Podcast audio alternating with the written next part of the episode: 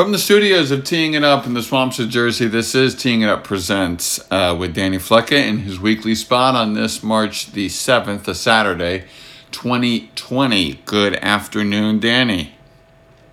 Good afternoon. How are you? I am fine. Um, I imagine you would like to rant about baseball injuries and Mr. Judge and the fact that a September injury was just discovered yesterday. Yeah. Again, we, we talked about it a bit last week. It just boggles my mind that this injury went so misdiagnosed for so long, and it just I don't know what's going on, you know, with that medical staff there, or you know what the initial prognosis was, and you know how they were treating it. But you know, the the guy had five months, whatever, four months off, and then as soon as he starts activity back up again, it flares up. So clearly whatever regimen he was on in the off season didn't really do much to, to help out.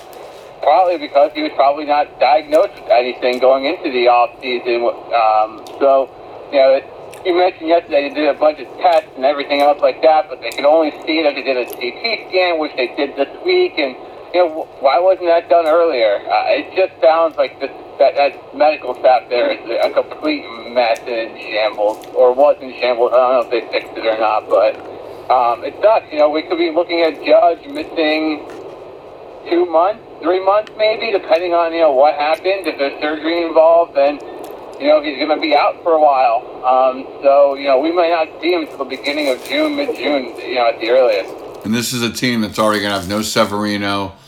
Um, Hicks is out for the year. Paxton's a late guy to get into the rotation. This is a banged up team already. Stanton's uh, not going to be ready for opening day. Um, and now you throw in Gary Sanchez, who today has a sore lower back from catching two straight days in spring training. Like, I get that as a manager, you're supposed to voice all these things, but like, um, isn't that just normal for a first time in a in a um, you know, spring training, first time, you know, getting your legs under you. Like, I'm not sure why he had a voice that Gary Sanchez has a sore lower back.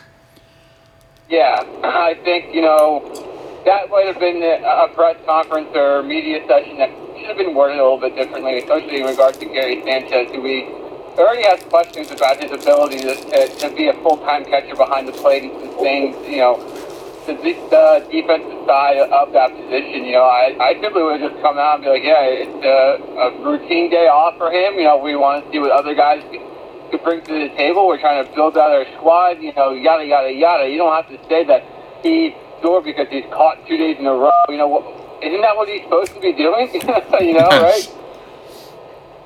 No, exactly. This is what he's supposed to be doing, and this is what you know someone like him is is um, literally playing for the ability to play two straight days. We're talking to Danny Flecka here on Teeing It Up. Um, what's interesting to me about kind of the landscape of baseball is that we're going into this regular season. We've talked so much about the Astros. We've, you know, and, and that ongoing storyline. Um, but I thought, oops, I dropped a pen.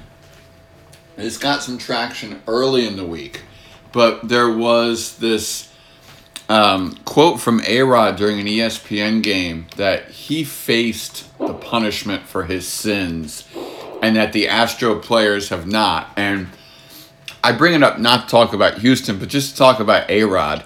Um, because A Rod loves to talk about A Rod. Um, for whatever reason, or everybody likes to talk about A Rod and J Lo. It seems like A Rod, the analyst, has suddenly realized that he made some transgressions earlier in his playing days. And uh, I don't know if that's genuine or if that's reflection after becoming a dad or if that's just whatever it takes to be a successful analyst. I have no idea. But I find A Rod and this metamorphosis of A Rod a fascinating subject. Yeah, you know, just take what he said at face value, right? Not necessarily diving deeper into to A-Rod as a person, you know? He came out and said, you know, what was a fact. He was tested, he got banned, and he dealt with that, and he, he felt this, you know, he felt that punishment, you know, to his core. Now, you look at something, and you know, we talk about the NFL and the transgressions that that happen in there, how there's no equal system involved with, with punishments, whatever they may be, minor, small. You know, it just seems that they hand out punishments based off of the, the time of the year, stuff like that wouldn't this fall into that same sort of category, right? You had players that were part of a scheme that involved uh, a cheating or violation of the rule book set forth by the league that they play in. Wouldn't that in turn result in some sort of penalty or punishment uh, for the, the people involved in that? You would think so, right? And Yeah. A-Rod is simply stating a fact, right? That these players were involved in something, just like he was, that went against the, the rules that were set forth by Major League Baseball and one guy was punished for it, and others weren't. And that's just, you know, as a, as a person like A-Rod who dealt with that, that was punished for something, it, it looks, you, look at things and you're like, it's, it's not an equal playing field, right? It, it's not like I am, you know, these players are being uh, reprimanded for, for anything they're doing. And, you know, in turn, I think we spoke about this at, you know, in past podcasts, like that it only keeps the door open for stuff like this to continue to happen. You don't, you know, if you don't know what the punishment for something like this is, teams will continue to look for different ways to execute the plan in different manners until something really does come down where players, owners, uh, teams are penalized to an amount that, you know, will prevent this from happening again. So I, I can see where he's coming from. That you know, he, he's hundred percent right with what he's he's saying there. Yeah, no, and, and totally. And I think that the issue is, um, you know, how do you differentiate between Alex Cora, Carlos Beltran, and a young guy who, who just went along with the scheme, but by vacating the ti- t- title and taking it away and taking the rings away, you sure punish everybody, and that sends a message. Let's talk about a different kind of message, and that's what Christian Yelich did by staying with Milwaukee nine years, $215 million. Seems in the surface, the guy who absolutely deserves that kind of money was part of the whole Marlins exodus, um, and clearly has found a home in Milwaukee and has just become a superstar there. This to me is a really good deal for baseball, and it's good to see somebody stay in that market because he could have gone somewhere and joined the super team and really further made uneven the um, the difference in MLB between the haves and the have-nots. Yeah, it's one of those situations where you like to see this sort of thing happen, and it was, it's nice to see a guy embrace, you know, the market that he's in, the team that he's on, and the management objectives that the team has, you know, moving forward for the you know, the team and the city. So he's a good young player. You know, he's just entering the prime of his career. Milwaukee's been a pretty competitive team too the last couple of years with him in the fray. Um, Craig Counsell seems to really have that clubhouse in in a good spot, and you, you like to see this happen because, like you said, it doesn't really ha- it doesn't happen that often. But it just goes to show you too, you know, what the market is for these types of players, and I think he took a below market deal, right? If you want to compare him to somebody that's going to be hitting the market sooner, getting a new contract, I talking about Mookie Betts, right? That guy's looking for four hundred million dollars you know, I could argue that over the last two years that Yelich has been just as productive, if not more productive. I agree. You know, in role in the role that he's played. So it just goes to show you that you know, accurate market assessment, uh, ability to identify the talent that you have, open and honest negotiations with those players will will lead to fair market deals. And I think that's what we saw here. I don't think that Milwaukee went in there trying to cut him or anything else like that you know, they maybe were very clear in their sentiment. Like, you know, Christian, like, we need you on the team. We really value what you bring to the table. We can offer you this, and if we offer you this, we can build a competitive team around you as well. Not just be, not just throwing the kitchen sink at him, hoping that you know he's the end all be all for them. So um, it's nice to see this kind of refreshing. I mean, don't get me wrong, he's getting paid big time, but I think Milwaukee was smart with their strategy, and I bet he was more receptive to their type of plan than maybe some other players are when they get to this point in their career. Absolutely, and and also I, I definitely think he gave him a hometown discount because if you look at Mookie who wants four hundred, Trout who got four thirty over twelve years, um, nine years two fifteen does seem like a I want to leave you room to you know go pursue people and not get luxury taxed into hell type deal. So um, because Milwaukee knows there is a gulf there between where they need to get to and where they are right now, and maybe this is the start of it by only signing for two fifteen.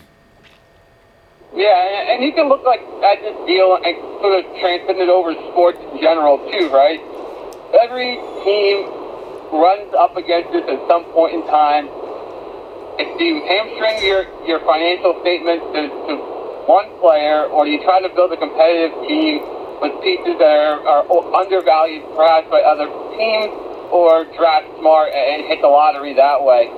And I think this approach right here is an approach you'd love to see happen in all sports where you have a superstar or you have a, a phenomenal player, understand the long-term objectives of that team and knowing that yes, you can be part of something and still end up on top. Um, and, and, you know, that's what this deal looks like to me. It's a situation where Milwaukee still has, you know, significant amount of their payroll dedicated to him, but still allows them some flexibility to do things that can make them competitive. We're talking to Danny Flecka here on Teeing It Up. Danny, um, I am not going to ask you to play doctor or play medicine expert or, or contagion expert. I'm not one. You're not one. This is not a podcast about that.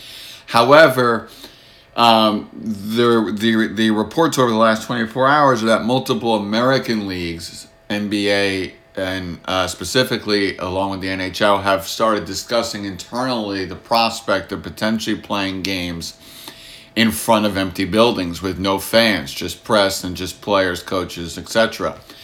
Um, this is something that was happening in Italian soccer until they just decided to cancel everything, but it's something that has happened in international soccer due to security risks off and on for years. As somebody who follows international soccer, from a competition standpoint, from a sports standpoint, from a quality of play standpoint, what have you noticed in games in front of fans versus games not in front of anybody? I mean, it's tough, right? You, as the league, have to be able to execute whatever plan you, you think is necessary. And this virus that is spreading across the world that has really hampered a lot of leagues and it's brought up discussions that you know many fans don't want to hear. I, I think from a quality perspective, what you see is, is it's not the same atmosphere, right? You're not going to get the home crowd. You know, there are certain games where that's necessary for some teams in order to build an advantage that maybe they don't have against a team with better talent. So I think that's the biggest thing that happens. You know, as you as a team missed out on that opportunity to have the emotion uh, involved in certain games, depending on you know the uh, opponent that you're facing or the situation of the game, etc. So I think that's where you see a big drop off, right? You don't have that emotional support uh, to really get you going. So as a team, you have to execute better, be fundamentally sound, and understand that there's you know that emotional uh, adrenaline that you get or that emotional support that you get potentially from a home crowd isn't going to be there. I think that's the biggest thing you're going to see with, with these games that are in front of empty stadium. You know, what's interesting about this um, when it comes to um, the Euro 2020s um, and these qualifiers and eventually the tournament, which starts June 12th, you'll see it on the, on the networks of ESPN, is that they're being held in 12 cities and 12 countries. There's not just one host country. And this brings up an issue for for a sport that is so rich in chants and fans and countries and pride. Imagine those matches happening in front of nobody where I would think, and you play soccer, not me, that, that the on field communication gets better but it's got to be weird to come out there and not have that natural adrenaline rush. And here you are in, in what I, I would think it's what the third biggest for for, uh, for these european based uh, uh, uh, players from these countries, probably the third biggest competition on the planet besides the uh, World Cup and Champions League? Yeah, it's a big competition, and like you mentioned, this year it's, it's taking on a different format, which makes it even more susceptible, I think, to these, these drops in quality because the, the way they're going to set things up is going to be geographically based, right? They're going to try to set up the groups so that everything is geographically based. So you're going to have more home matches for, for teams in their cities or, you know, in countries that are close to one another. That way that, you know, travel is limited and, and there's not that fatigue factor in there. But, you know, from the European standpoint too, like these leagues that are, are having games postponed, you suffer uh, on the on the domestic side as well because you can't have the league go past a certain point, right? there are players that are going to have obligations to their national teams that can't be in season, you know, until the beginning of June. And obviously, the more, the longer you stretch out the season, the less likely you are to, to, to have like randomness, you know, as well. You know, you could run into injury problems or fitness problems, whatever it may be. So, you know, the European league, especially in Italy, are, are going to have like very tightened schedules. You know, you increase again that that randomness that, that happened, um, you know, in the season because it's this uh, truncated period. So it's going to be interesting to see what happens there. I know that um, Italian soccer is resuming back up this weekend. I, I think they saw that they were going to probably get some pressure from the European Confederation to to bring some uh, bring a resolution to their season one way or the other, whether it was to continue playing or to cancel the season as a whole uh, for the remainder of it. So um, you know, it's going to be interesting to see what, what types of matches we get, you know, the quality of those matches and the results of those matches. Danny Flecka here on teeing it up. Let's let's make a 180 to college basketball. As somebody who enjoys bracket pools and runs a bracket pool, when you have a season like this that's wide open, that people think Kansas is the only team that has really separated themselves, that could see San Diego State and Dayton be on the one line. Those are not um, teams that you normally would expect to be on the one line, but that's the type of year it's been in college basketball. How the heck do you look at a bracket and fill it out and try to win? Um, because literally, Dayton, a school that that you know maybe people know Obi Toppin, but let's take San Diego State, better example. I don't know if anybody, even some college basketball fans, can name their whole starting lineup and now you're trying to figure out a bracket pool. It could be for big money. There's gambling involved in this for some people. There's a lot to figure out in what is a wide open tournament where your bracket could get busted on day one and you're still okay because everybody else's bracket gets busted on day one. Yeah, and I think the biggest thing in the NCAA tournament is just, you know, matchups and looking at comparables. And I think in this type of situation where you, you can't find a clear cut number one team, is just looking at the matchups that happen. You know, I tend to side on the favor of experience and um, ability over, you know, one shot wonder. So teams like San Diego State and, um, you know, Dayton, while they've been pretty impressive throughout the regular season, if they come up against a team like, you know, say Michigan State or, you know, Baylor, you know, teams that have had, you know, tough conference games, tough conference matchups, experience in the tournament on a yearly basis, um, ability to, you know, understand the situation that they're in, I think it's always better to err on that team. I'd rather have, you know, a team like Kansas or Michigan State going far than a team like San Diego State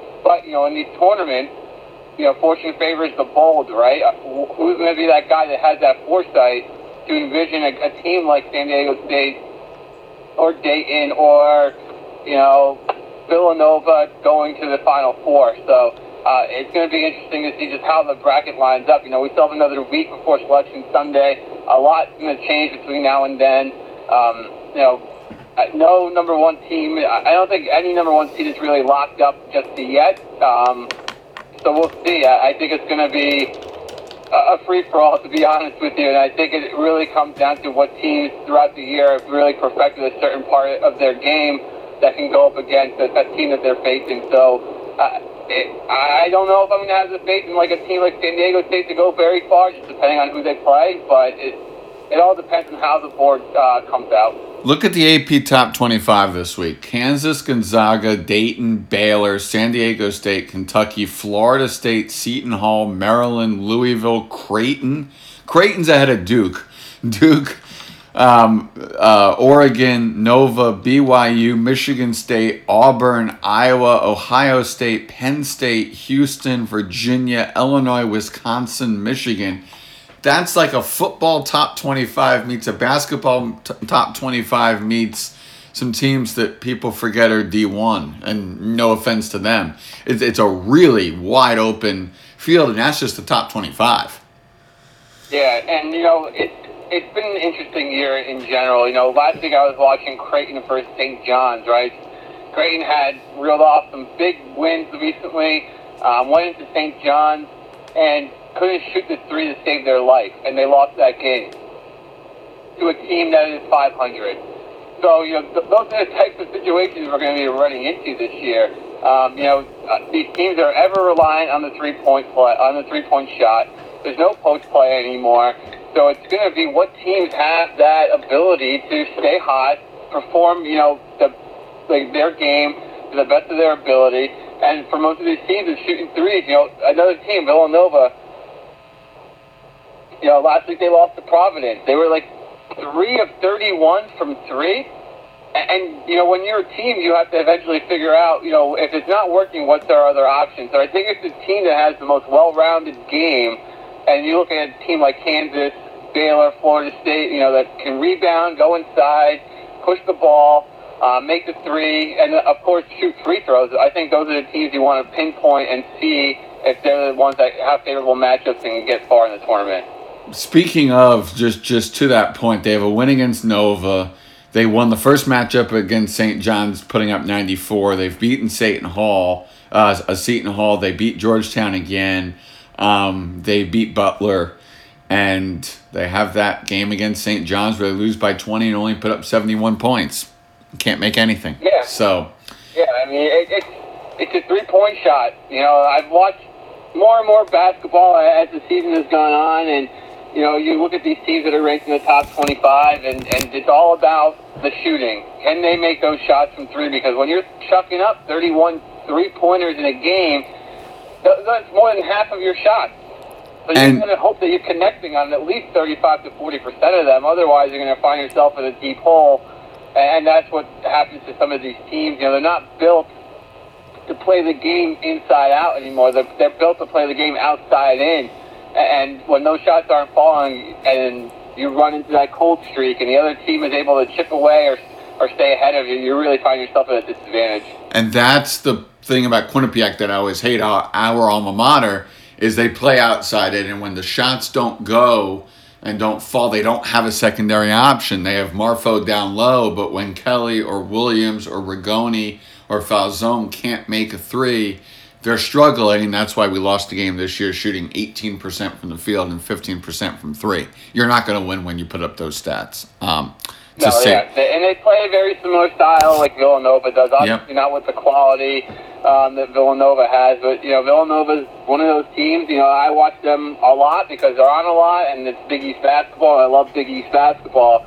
Uh, but you know, last week again against Providence, they they could not hit an outside shot, and Providence was able to, to build the lead and able to sustain it because Villanova couldn't hit a shot. But then they go into Seton Hall on Wednesday, uh, have a more well-rounded game, and are able to beat a top 10 team on the road uh, because of that. So it, it's little things like that that I think that will play out throughout this tournament. And again, you look at those teams like Kansas, Villanova, uh, Duke, Michigan State, that have been there understand that, and hopefully those are the teams that, that you ride and, and they get far. But I, I still think anything's possible, like we see every single year in this tournament.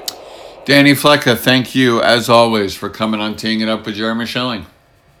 No problem, man. Have a good day. You got it, and thank you all for listening to this edition of Teeing It Up Presents.